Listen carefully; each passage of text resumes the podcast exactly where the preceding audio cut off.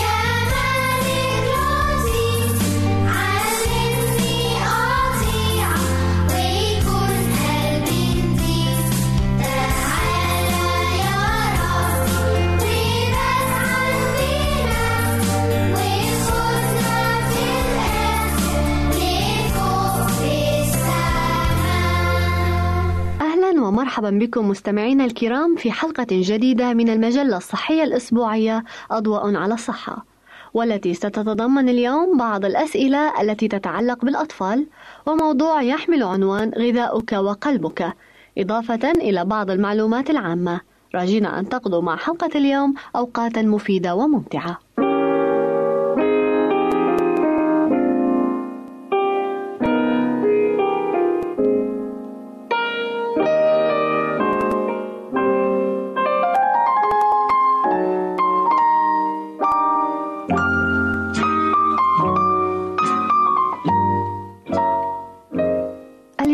وفي فقرة طبيبك يجيب عن أسئلتك سوف تتم الإجابة على مجموعة من الأسئلة التي تتعلق بصحة الأطفال.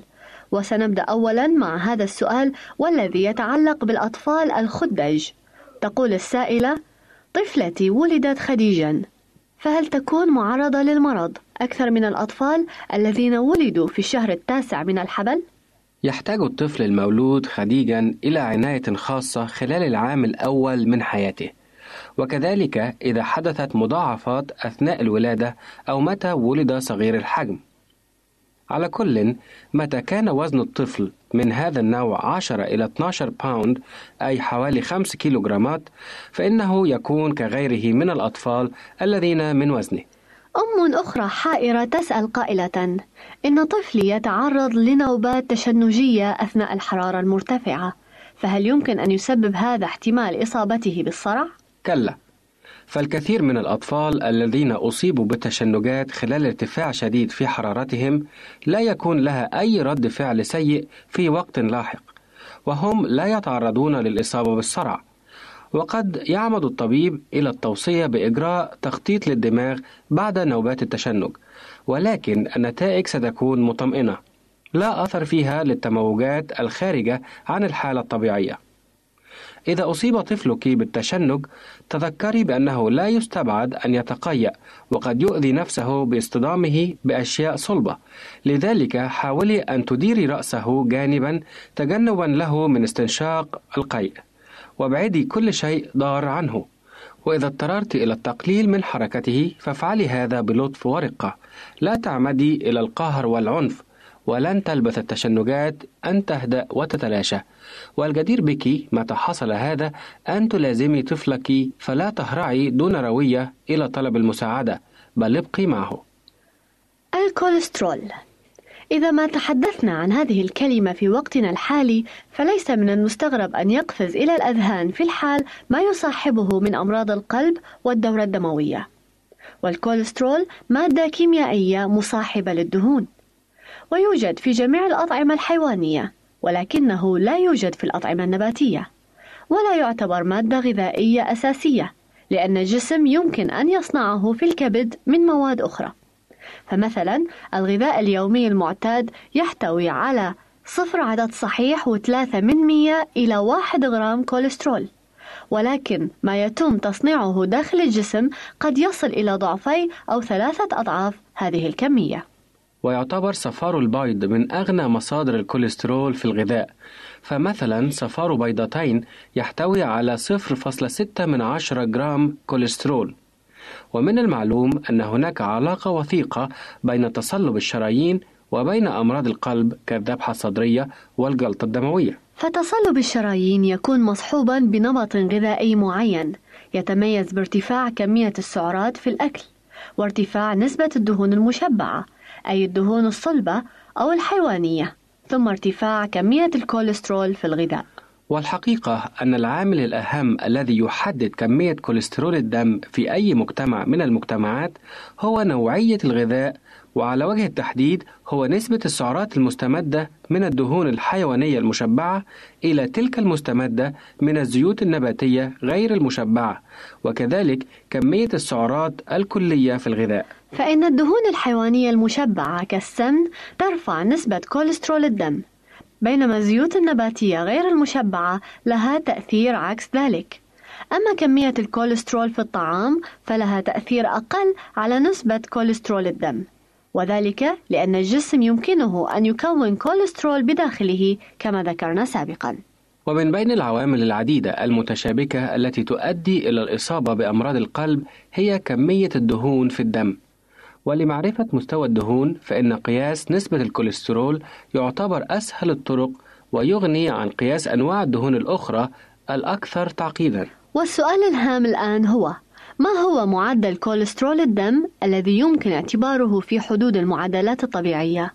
إن المعدل الطبيعي يتوقف على عدة عوامل منها العادات الغذائية وكذلك المجهود الجسماني الذي يخفض من نسبة كوليسترول الدم وعلى كل يمكن اعتبار 170 إلى 300 ملغ هو الحد الأعلى للمعدل الطبيعي وقد وجد في الولايات المتحدة أن الرجل في سن الخمسين إذا ما ارتفع الكوليسترول في دمه إلى 265 ملغ أو أكثر فإن احتمال إصابته بالذبحة الصدرية أو الجلطة في الشريان التاجي يتزايد إلى أربعة أضعاف احتمال إصابة الرجل في مثل سنه ولكن ينقص عنه في معدل الكوليسترول مثلا إلى 200 ملغ أو أقل.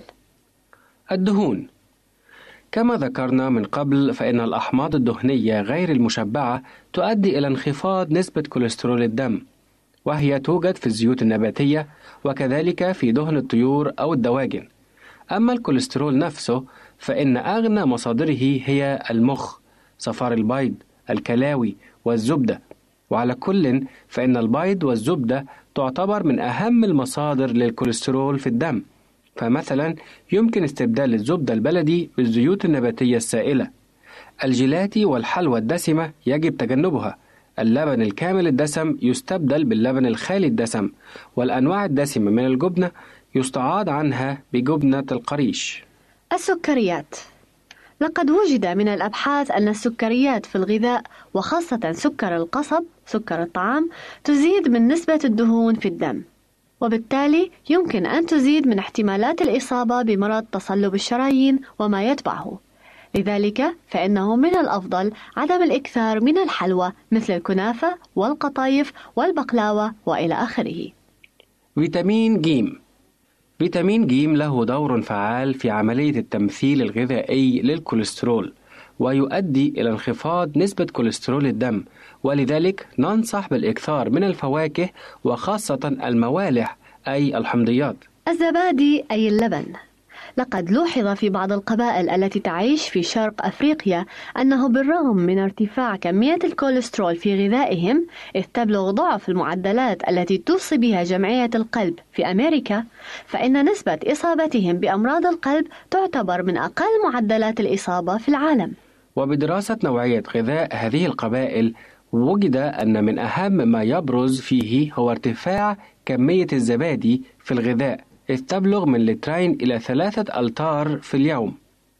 وقد بدأ فعلا فريق من الباحثين الأمريكيين إجراء بحوث مختبرية في هذا الصدد ووجد أنه كلما زادت كمية الزبادي في الطعام نقصت معدلات كوليسترول الدم.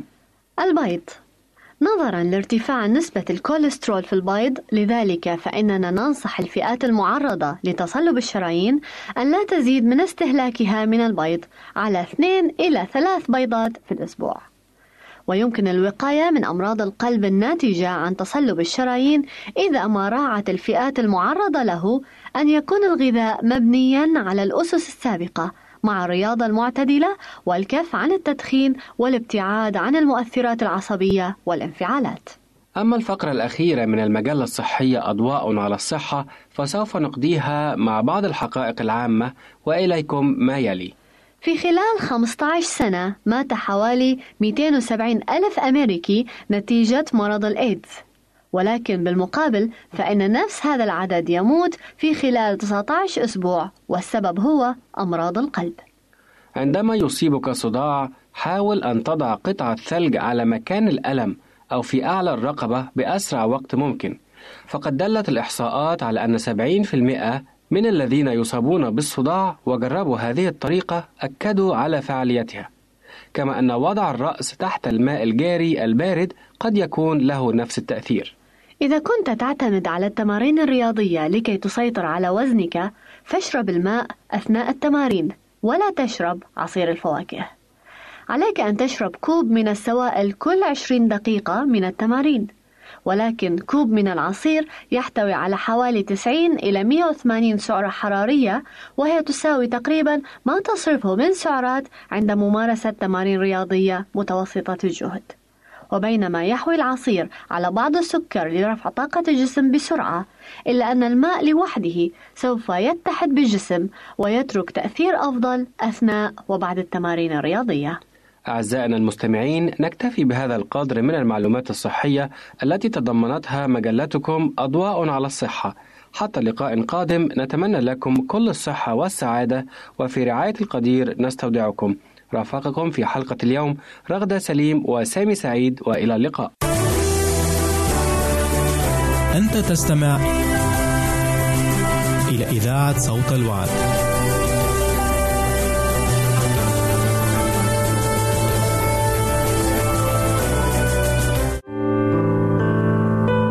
عزيزي المستمع يمكنك مراسلتنا على عنواننا الإلكتروني Arabic at awr.org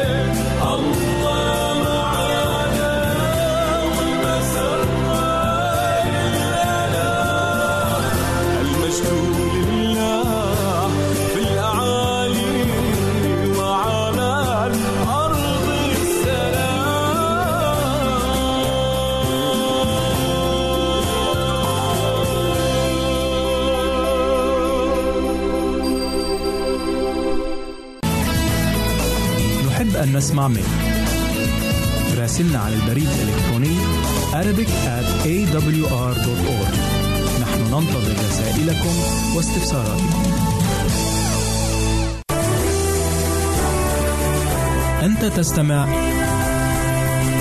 إلى إذاعة صوت الوعد.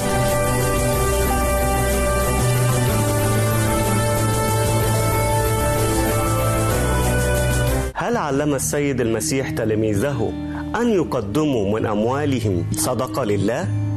وإن كانت الإجابة نعم فما هي شروط الصدقة المقبولة لدى الله؟ هذا هو موضوع حلقتنا اليوم فابقوا معنا.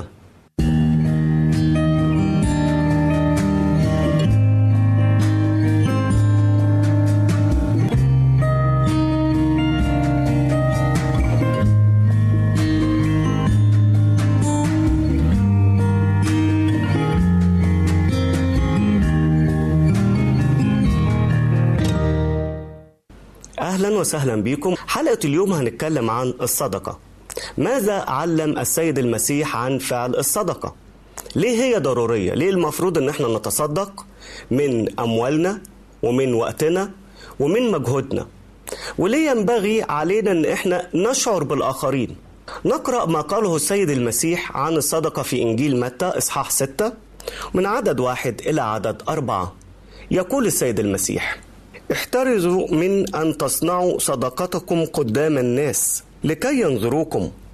وإلا فليس لكم أجر عند أبيكم الذي في السماوات. فمتى صنعت صدقة فلا تصوت قدامك بالبوق.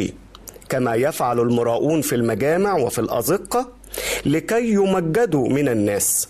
الحق أقول لكم إنهم قد استوفوا أجرهم. وأما أنت فمتى صنعت صدقة فلا تعرف شمالك ما تفعل يمينك لكي تكون صدقتك في الخفاء. فأبوك الذي يرى في الخفاء هو يجازيك علانية. هذا هو ما علم به السيد المسيح عن الصدقة. ولو اتكلمنا عن الصدقة في الفكر اليهودي بنجد أن الصدقة والصوم والصلاة هي أعمدة الأعمال الصالحة لدى الإنسان المتدين في المجتمع اليهودي وقت السيد المسيح. فما فيش كان إنسان متدين إلا لازم إن هو يفعل هذه الثلاثة أشياء يتصدق على الفقراء وأيضا الصلاة وأيضا الصوم. والسيد المسيح عندما تعرض لهذه الثلاثة أشياء لم يحاول أبدا أن يلغيها أو ينقضها لا بل العكس. ادها معنى أعمق. ادها معنى أسمى من اللي كان عند اليهود في وقته. لأن للأسف الشديد إن المتدينين منهم استغل هذه النقاط الحسنة أو هذه الأفعال الحسنة ليس لكي يعطي مجدا لله ولكن لكي يعطوا المجد إلى أنفسهم. وده اللي السيد المسيح ابتدى يتكلم عليه. فهنا مثلا لما بيتكلم عن الصدقة لما نيجي عند كلمة صدقة يعني إيه إنسان يتصدق؟ يعني إيه؟ حتى جاية في العربي كلمة صدقة جاية مع كلمة أو من الفعل صديق ها؟ الاتنين الاتنين كده فيهم معنى واحد فالصديق هو من يتصدق مثلا ها؟ هو من يتصدق. لما نيجي نتكلم عن الصدقة ليه المفروض على الإنسان المؤمن تابع لسيد المسيح ان هو يتصدق؟ لازم إن إحنا نشعر بغيرنا. ليه؟ تعالوا نشوف الكتاب المقدس بيعلمنا علمنا الأسباب.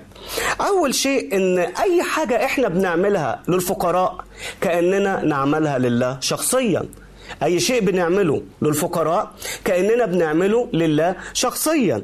عشان كده في سفر الأمثال 19 17 الحكيم بيقول من يرحم الفقير يقرض الرب وعن معروفه يجازيه. آية جميلة قوي. بيقول إيه؟ اللي بيرحم الفقير كأنه يقرض الرب بيسلف الرب. مش ممكن. إحنا ندين الرب. مش ممكن. إزاي ده؟ ولكن هو ده الفكر. هو ده الفكر. وعن معروفه يجازيه. يعني إيه؟ يعني اللي أنت بتعمله مع الفقير مع المحتاج مع الإنسان اللي في ضيقة وأنت وقفت جنبه ساعدته ها؟ كأنك بتعمل الحاجة دي. الحاجة دي لمين؟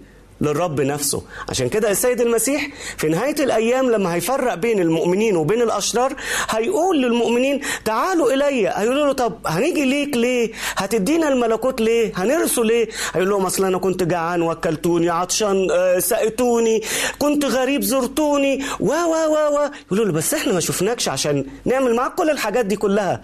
قال لهم لا ما أنا فعلا أنتم ما شفتونيش بس إخواتي الأصاغر ها؟ الناس المحتاجة. الناس اللي في أزمات وضيقات. بما أنكم فعلتم بأحد هؤلاء الأصاغر فبي قد فعلتم. فالمعروف اللي إحنا بنعمله لا نعمله للبشر ولكن بنعمله لمين؟ بنعمله للرب. دي أول شيء. ليه المفروض نعمل الصدقة؟ الحاجة التانية لأن بعمل الرحمة إحنا بنمجد الله. بعمل الرحمة إحنا بنمجد الله. ده هنقراها في أمثال 14 وعدد 31 ظالم الفقير يعير خالقه ويمجده راحم المسكين. ظالم الفقير يعير خالقه. ليه؟ لأن لما واحد يظلم واحد فقير بيعاير الله ليه؟ لأن ببساطة الله كان يقدر يغنيه. فكأنه بيقول له شفت اللي أنت خلقه؟ وبيزود على حزن حزن آخر. لكن الإنسان اللي بيرحم الفقير يمجد اسم الله. وده اللي قاله السيد المسيح ليرى الناس أعمالكم الحسنة ويمجدوا أباكم الذي في السماء. ما أحوجنا إن إحنا نمجد اسم ربنا تصرفاتنا وأعمالنا وخصوصا بصدقاتنا. السبب الثالث أحبائي إن إحنا يجب علينا ينبغي علينا إن إحنا نعطي من الصدقة إلى من يحتاج. نجده في أمثال 28 27 يقول الحكيم من يعطي الفقير لا يحتاج. ولمن يحجب عنه عينيه لعنات كثيرة. الآية واضحة. إذا أنت اديت فيه بركة إذا أنت منعت فيه لعنة والاختيار ليك. إذا أنت اديت فيه بركة ربنا بيقول لك لا ده في بركات أنت مش هتحتاج. أنت بتدي بس مش هتنقص. شفت المعادلة الصعبة دي أنت هتدي لغيرك بس اللي معاك مش هيقل. طب واللي ما يديش وبيحتفظ باللي معاه يقول عنه الكتاب إيه؟ يقول له عليه لعنات كثيرة. وإحنا قدامنا الاختيار. يا إما إن إحنا نقبل بركة ربنا ونشارك اللي معانا مع المحتاج يا إما إن إحنا نجيب على نفسنا لعنة ونحتفظ باللي ربنا ادهولنا لأنفسنا. وأعتقد إن أي إنسان عاقل هيختار البركة مش اللعنة. طيب الحاجة الرابعة. الحاجة الرابعة بيقولها مزمور 41 من واحد إلى ثلاثة وجميلة جدا جدا واسمعوا الوعد اللي ربنا إداه للإنسان اللي بيرحم الفقير اللي بيقف مع المسكين اللي بينصف. اسمعوا للإنسان اللي بيشعر باحتياجات الناس اللي حواليه. ربنا هيعمل معاه إيه؟ وعد جميل قوي. نركز فيه قوي. مزمور 41 من واحد إلى ثلاثة طوبى للذي ينظر إلى المسكين. في يوم الشر ينجيه الرب. الرب يحفظه ويحييه. يختبط في الأرض. ولا يسلمه إلى مرام أعدائه. الرب يعضده وهو على فراش الضعف. مهدت مضجعه كله في مرضه. إيه رأيكم في البركات دي؟ هل في إنسان يقول له لا يا رب أنا مش عايزك إن أنت تنجيني في يوم الشر؟ بس قبل ما نطلب من ربنا إنه ينجينا في يوم الشر لازم إحنا ننجي الناس في يوم شرهم. وإلا هيكون النتيجة ربنا هيقول إزاي؟ أنت بتسألني على حاجة أنت ما عملتهاش للناس؟ الحاجة الخامسة أحبائي ليه المفروض إن إحنا ليه المفروض إن إحنا نعطي الصدقة؟ لكي يسمع الله لصلاتنا إليه. فهل ممكن إن أنا أصلي لربنا وأنا ما بساعدش الناس؟ صلاتي ربنا مش هيستجيبها. نقرأ هذه الحقيقة في سفر الأمثال 21 13 من يسد أذنيه عن صراخ المسكين فهو أيضا يصرخ ولا يستجاب. دي حقيقة. ها؟ ربنا هو اللي بيقولها. اللي بيسد إذنه ما يجيش لربنا يقول له يا رب الحقني يا رب أنا تعبان يا رب إنقذني. ربنا هيقول له الله طب ما كان واحد بيصرخ لك برضه وأنت كنت في إيدك تساعده انت كنت في إيدك تعينه أنت كنت في إيدك تقف جنبه وتساعده وتمد إيد المساعدة ليه؟ لكن أنت رفضت. قسيت قلبك. ها؟ قسيت ضميرك وقلت لأ ده مش محتاج. وأنا عايز المال ده لنفسي أنا. وأنت فضلت إن أنت تكنس لنفسك. وبعد كده تيجي تصرخ للرب. فاللي ما بيسمعش لصوت المسكين اللي ما بينصفش الأرملة اللي ما بيحميش عن اليتيم اللي ما بيعملش عدل مع الغريب هكون النتيجة مع إيه؟ لما يجي يصلي ربنا مش هيسمع له. وأي واحد فينا مستحيل مستحيل يحط نفسه في عداوة مع الله. هل أنا أقدر إن أنا أعادي الله؟ مستحيل. يبقى لازم أذنية تسمع صراخ المسكين وتقف معاه وتساعده بكل ما أقدر إن أنا أعمله. دي الأسباب اللي لأجلها ينبغي أن نعطي الصدقة. يجي بعد كده ونشوف. السيد المسيح لما اتكلم عن الصدقة قال إن في دوافع غلط كانوا عند المجتمع اليهودي أو خصوصا عند الفريسيين بيعملوا بيها الصدقة. إيه الحاجات الخاطئة اللي ممكن تقود إلى صدقة غير مقبولة لدى الله؟ أول شيء إن لو كان الإنسان بيحاول يظهر للآخرين إن هو كريم معطاء وأنا إنسان سخي في العطاء فبحاول أعمل دعاية لنفسي أو يحاول يعمل دعاية لنفسه أو يحاول يظهر قدام الناس بصورة إن هو فعلا إنسان كويس عايز آه، صيت حسن قدام الناس. مش بيعملها محبة مش بيعملها عشان ربنا لا بيعملها عشان في الآخر الناس يدوا له صيت جميل جدا الصيت الحسن.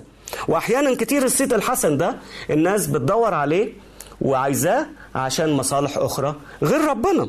الحاجة التانية ممكن الإنسان اللي بيعطي بيعطي عشان عايز يحسس اللي قدامه إنه أنا أفضل منك. وعشان أثبت لك إن أنا أفضل منك أنا هتجمل عليك أو أنا هديك شيء من معايا ها؟ أنت محتاجه. فبالشكل ده الإنسان اللي بيعطي بيثبت إيه؟ بيثبت حقيقة. إن أنت أقل مني وأنا أعلى منك. والدليل على كده إن أنت احتجتني والدليل على كده إن أنت لما احتجتني أنا إديتك وأنا أعطيتك من ما معي. لما يكون ده دفع صدقة ما تبقاش صدقة ابدا. لما يكون ده دفع العطاء يبقى دفع غلط دفع شرير. ربنا ما يقبلوش. هو إحنا بندي عشان نحسس الناس بالدنوية وإنهم أقل منا شأنا وإنهم بدوننا لا يستطيعوا أن يفعلوا شيء. ما تبقى الصدقة ابدا.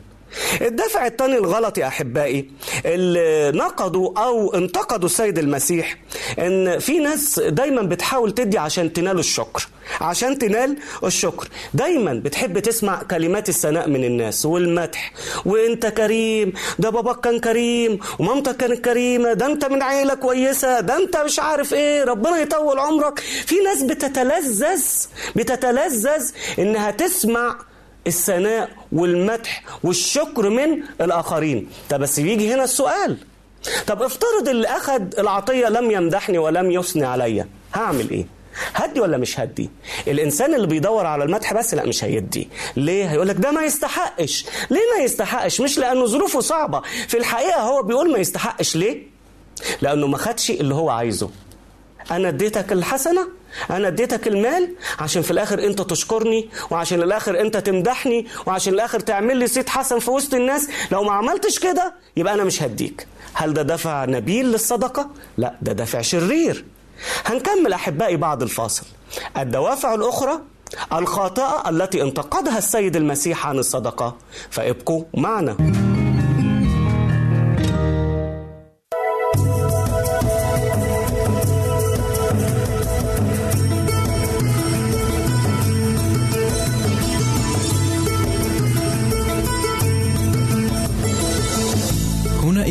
صوت الوعد.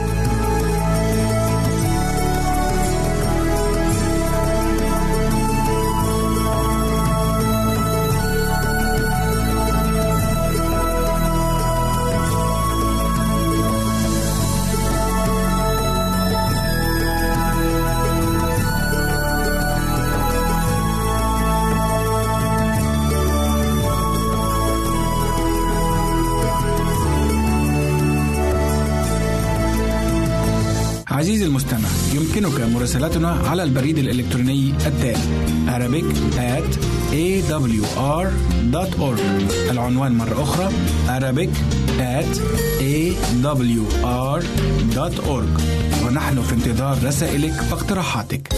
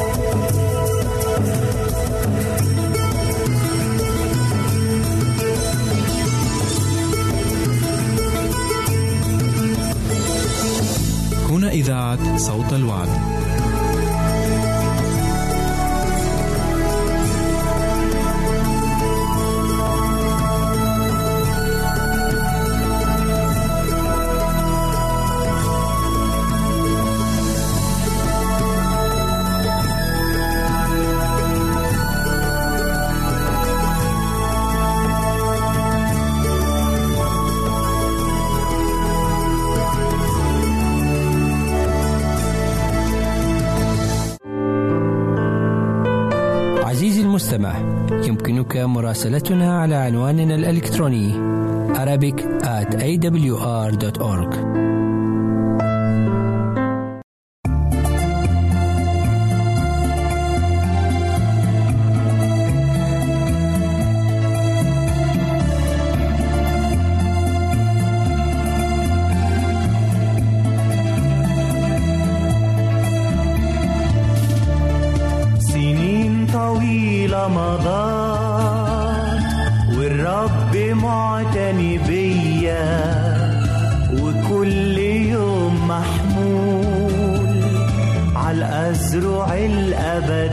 الأبدية سنين طويلة مضت والرب معتني بيا وكل يوم محمول على الأزرع الأبدية. ويسوع بيده ماسكني في مراع خضر رابطني ويسوع بيده ماسكني في مراع خضر رابطني ملك الملوك يا يسوع يا سيد الأسياد. نفوسنا بانتظار تأخذنا للأمجاد. ملك الملوك يا يسوع يا سيد الأسياد. نفوسنا بانتظار تاخذنا للأمجاد واتملى فيك بعنيا يا يسوع يا غالي عليا واتملى فيك بعنيا يا يسوع يا غالي عليا يسوع سباني بحبه والقلب بقي فرحان وعد يجينا من مجده وتنتهي الأحزان. يسوع سباني بحبه والقلب بقي فرحان. وعد يجينا من مجده وتنتهي الأحزان. السما كلها ليا. أعظم ما فيها فدية. تبقى السما كلها ليا. أعظم ما فيها فدية. ملك الملوك يا يسوع يا ربنا المجروح. نفوسنا في اشتياق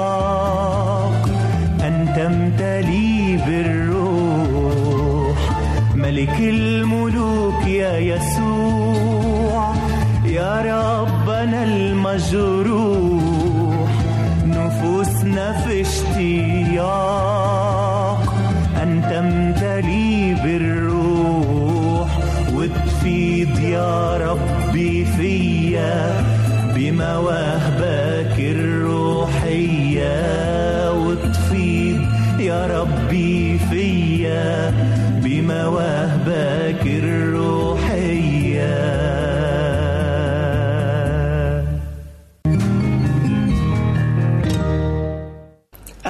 وسهلا بكم كلمنا قبل الفصل عن الصدقة. كلمنا أهميتها وبعض الدوافع الخطأ. هنكمل الآن دوافع أخرى غلط أو خطأ انتقدها السيد المسيح في معاملتنا في خصوص الصدقة. الدافع الآخر لما يكون الإنسان بيعطي الشيء الذي لا يحتاجه متلقي العطية. فمثلا لو أنا أدي ما أريد أن أعطي ولا أعطي ما يريد المتلقي أن يأخذ ما تبقاش صدقة. بفتكر قصة قريتها عن أحد الرحالة راح في حتة جزر نائية جدا جدا وشاف حاجة مذهلة قدامه ما كانش متوقع أبدا يشوفها وما شافهاش في كل العالم. أطفال فقيرة والبؤس باين عليهم وغلابة جدا جدا وقاعدين على رمل البحر بيلعبوا. تعرفوا بيلعبوا بإيه؟ بيلعبوا بالجواهر. لأن البحر بيحدف لهم الجواهر وهم ما يعرفوش إن اللي دي إيه حاجات بيلعبوا بيها وبيفضلوا واحد يكسب واحد يخسر واحد. أطفال بيلعبوا مع بعض وبالشكل ده.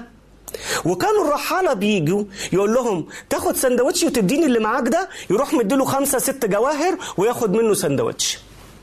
بالنسبة لنا إحنا إيه ده؟ معقولة؟ دول بيلعبوا بثروة. ده في إيديهم ثروة جامدة قوي بس لما تيجي تسأل الأطفال دي احتياجك إيه؟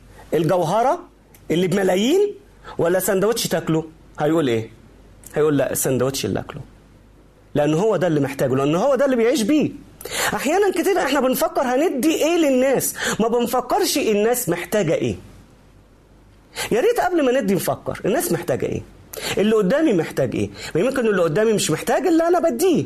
ما يمكن اللي قدامي محتاج حاجة تاني. أحيانا كتيرة بنركز بس يعني أنا أفتكر مثلا إن الأبناء لما بيتعاملوا مع آبائهم لما بيكبروا وممكن يروحوا البعض منهم إلى دار مسنين كل اللي يهم الأبناء وبيحس إن هو عمل الواجب اللي عليه إنه يبعت المصاريف بتاع المكان الإقامة والأكل والشرب والأدوية والرعاية و ويقول لك أنا بكرم أبويا وأمي. لأ الأب والأم مش محتاجين ده وبس محتاجين الابن نفسه ومحتاجين أولادهم يكونوا معاهم. فلو قلت للأب والأم عايز المال ولا عايز أولادك؟ يقول لا أولادي أحسن أولادي أحسن.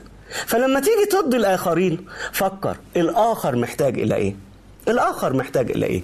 الحاجة اللي بعد كده يا أحبائي وممكن أحيانا الدافع الآخر الغير نبيل إنه ممكن الإنسان يعطي ما لا يحتاج يعطي الفايض عنده. يعني عنده استعداد إن هو يضحي ولكن في نطاق إيه؟ في نطاق الحاجة اللي أنا مستغني عنها. الحاجة اللي لا تكلفني. الحاجة التي لا تجعلني أضحي بشيء. وده مثلا أنا بفتكر قصة عن الملكة ميري كانت مرة نزلت آه، تتمشى وكانت محبوبة جدا جدا من الشعب. فخدت بس معاها كده إيه عسكريين ثلاثة من الحرس بتاعها وهي بتتمشى مطرت مطرت قوي قوي. وما كانتش واخدة معاها الشمسية بتاعتها المظلة بتاعتها. قعدت تشوف طب أعمل إيه؟ المطرة شديدة جدا شديدة شديدة. راحت بعتة آه، راحت قالت طيب أنا هخبط على أقرب باب ليا خبطت على أقرب باب كان فيها ست عجوزة. ست العجوزة كانت بخيلة قوي. ففتحت لها تقول لها نعم. قالت لها معلش أنا من فضلك آه، المطر وما قالت لهاش إنها الملكه ميري قالت لها المطر شديد بره قوي قوي قوي. وأنا محتاجة حاجة لو عندك شمسية وأوعدك بكرة إن أنا هردها لك تاني. قالت لها دخلت الست العجوزة قعدت فكرت. طب افترض الست دي هتاخد المظلة بتاعتي الشمسية وهتروح بعد كده وما تورينيش تاني وشها. أخسر أنا الشمسية. قعدت تدور تدور تدور لحد ما في الآخر لقيت إيه؟ مظلة كده أو شمسية مقطعة مهبدة. ما تنفعش. وقالت لها خدي. قالت بس لو ضاعت مش مشكلة. خدتها الملكه ميري وشكرتها وراحت بيها لحد القصر. وبعد كده راحت مرجعها مع جندي من جنودها والجندي قال لها الملكة بتشكرك على هديتك. وأول ما عرفت إن الشخص اللي كانت بتقرأ على الباب هي الملكة ميري بذاتها ندمت وقالت بقى لما الملكة تيجي لحد عندي أنا أديها أسوأ ما عندي أنا أديها أسوأ ما عندي. تفكر أو تذكر أحبائي إن أي حاجة إحنا بنعملها مش بنعملها للإنسان المحتاج إحنا بنعملها لربنا. فلما تدي لربنا ما تدلوش الزيادة اللي عندك ما تدلوش فضلات اللي عندك ولكن أعطي أعطي كأنه السيد المسيح هو اللي بيأخذ. ادي أحسن ما عندك. الدافع الأخير اللي انتقده السيد المسيح على أف- أفعال الفريسيين في خصوص الصلاة. الدافع الأخير أحبائي أنه ممكن الإنسان يعطي ويذل من يعطي. يعطي ويذل من يعطي. وعشان كده في حكمة بتقول إيه؟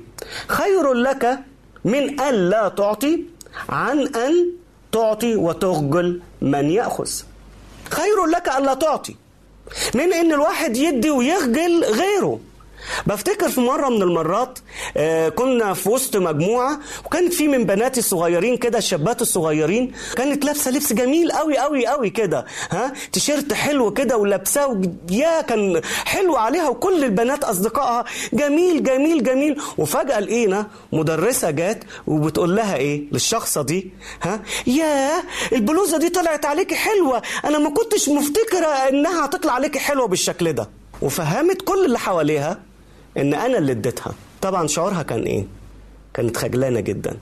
واضطرت تمشي وهي بتبكي وتقول يا ريت ما خدت حاجة منها. يا ريت ما خدت حاجة منها. يا جماعة اللي إحنا بنساعدهم اللي إنت بتساعده ده إنسان زيه زيك ده إنسان زيه زيك وممكن إحنا كمان نمر بنفس ظروفه. وممكن نكون أقصى. يا ترى لما نمر بنفس ظروفه نحب حد يدينا بإذلال؟ نحب حد يعايرنا؟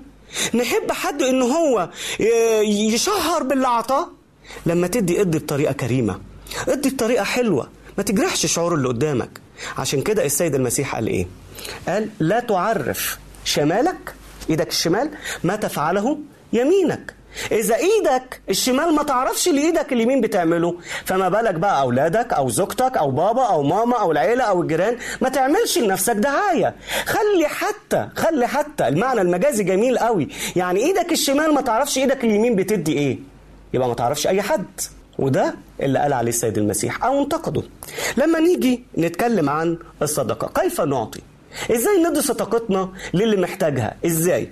أول حاجة لازم إن إحنا نعرف إن أي عمل بنعمله لا يوجد فيه محبة غير مقبول لدى الله. حتى لو نسمع الآية اللي جاية في كورنثوس الأولى 13 3 وإن أطعمت كل أموالي وإن سلمت جسدي حتى احترق ولكن ليس لي محبة فلا انتفع شيئا. إن أطعمت كل أموالي يعني لو وزعت كل أموالي ها ولكن ما عنديش محبة فلا أنتفع شيئا. يعني إيه؟ يعني لو ما فيش محبة يبقى كل اللي بنعمله لا قيمة له لسبب بسيط إن الله محبة ولا يقبل إلا فعل المحبة. فيا ترى إحنا لما بندي للآخرين بنعطي بنتصدق هل لأننا بنحب ولا في دوافع أخرى؟ يا ريت تكون المحبة. الحاجة التانية لما نعطي لا نخجل من نعطي. لا نخجل من نعطي. ما نعملش زي الأخت اللي عايرة البنت. آه ده طلع جميل عليك وتحرجها قدام. الناس ما تخجلوش. حافظ على كرامته حافظ على حيائه حافظ على ماء وجه اللي ال- المتلقي العطاء. خليك دايما حاسس إنه إنسان وإنه إنسان وقع في ظروف. والظروف دي ممكن تجيلك أنت كمان. فبما إنك تريد أو عايز الطريقة اللي تتعامل بيها عامله أنت كمان بيها. فلا تخجل من يأخذ العطية. الحاجة الثالثه يا أحبائي أحيانا كتير إحنا بندور بننتظر الناس تجيلنا. لكن تعرفوا السيد المسيح ما كانش بينتظر الناس تجيله. اللي بيجيله بيقدم له المساعدة. بس لو ما حدش جاله تعرفوا كان بيعمل إيه؟ تعالوا نقرأ في سفر أعمال الرسل 10 38 بيقول عنه آه، بطرس الرسول اللي كان ملازم ليه يسوع الذي من الناصرة كيف مسحه الله بالروح القدس والقوة. الذي جال يصنع خيرا ويشفي جميع المتسلط عليهم إبليس لأن الله كان معه. إيه اللي كان بيعمله السيد المسيح هنا؟ كان يجول يعني إيه يجول يعني من مكان لمكان من مكان لمكان. بيعمل إيه؟ بيجول عشان إيه؟ عشان مصالحه؟ دعاية انتخابية؟ داخل مجلس الشعب؟ هيرشح نفسه للرئاسة؟ لا. ده كان بيجول عشان يصنع خيرا.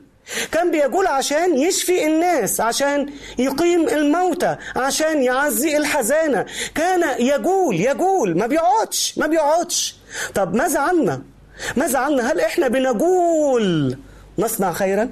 هل بنقول ندور على الإنسان المحتاجين؟ صدقوني يا جماعة معظم الناس اللي بيخبطوا على البيبان دول مش محتاجين. لكن الناس المحتاجين الحقيقيين بيبقى عندهم حياء يمنحهم حيائهم إن هم يسالوا دور على دول. دور على دول اللي هم خلف الأبواب محدش شايفهم. اللي عندهم كبريائهم يمنحهم من السؤال وبيعانوا في صمت. هم دول اللي محتاجين إن أنت تروح وتتصدق لأجلهم. فتش عنهم. ولا ولا تغلظ قلبك.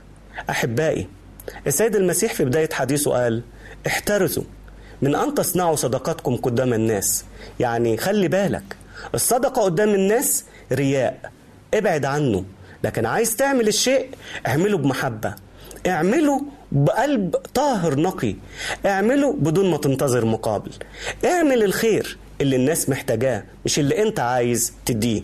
ادي من احتياجك مش تدي من فضلاتك. ودائما تذكر إن كما تريد أن يفعل بك افعل أنت هكذا أيضا. مع الآخرين. أحبائي إن الرب يعطينا الكثير والكثير. والرب عندما يعطي لا يعير فهو يعطي بسخاء ولا يعير أحد. فالرب كريم في العطاء وهو يسأل أولاده أن نتعلم منه.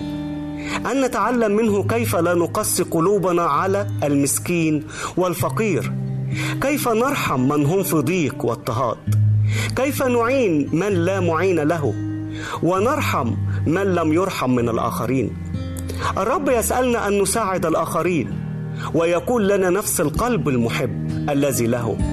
فإن كنا فعلا نريد هذا القلب فلماذا لا نسأل الله أن يعطينا قلبا جديدا؟ يحس ويشعر. قلبا جديدا يختلف عن القلب السابق. ويجعلنا الله دائما أن نكون نورا للعالم ومنحا للأرض. فإن كانت هذه هي صلاتنا فإحنا رؤوسنا معا لنطلب من الرب هذه الطلبة. إلهنا القدوس بنشكرك. نشكرك يا من تعطينا كل شيء. نشكرك يا رب يا من لا تبخل علينا بأي شيء. نشكرك إلهنا لأنك دائما كريم في عطائك وسخي أيضا.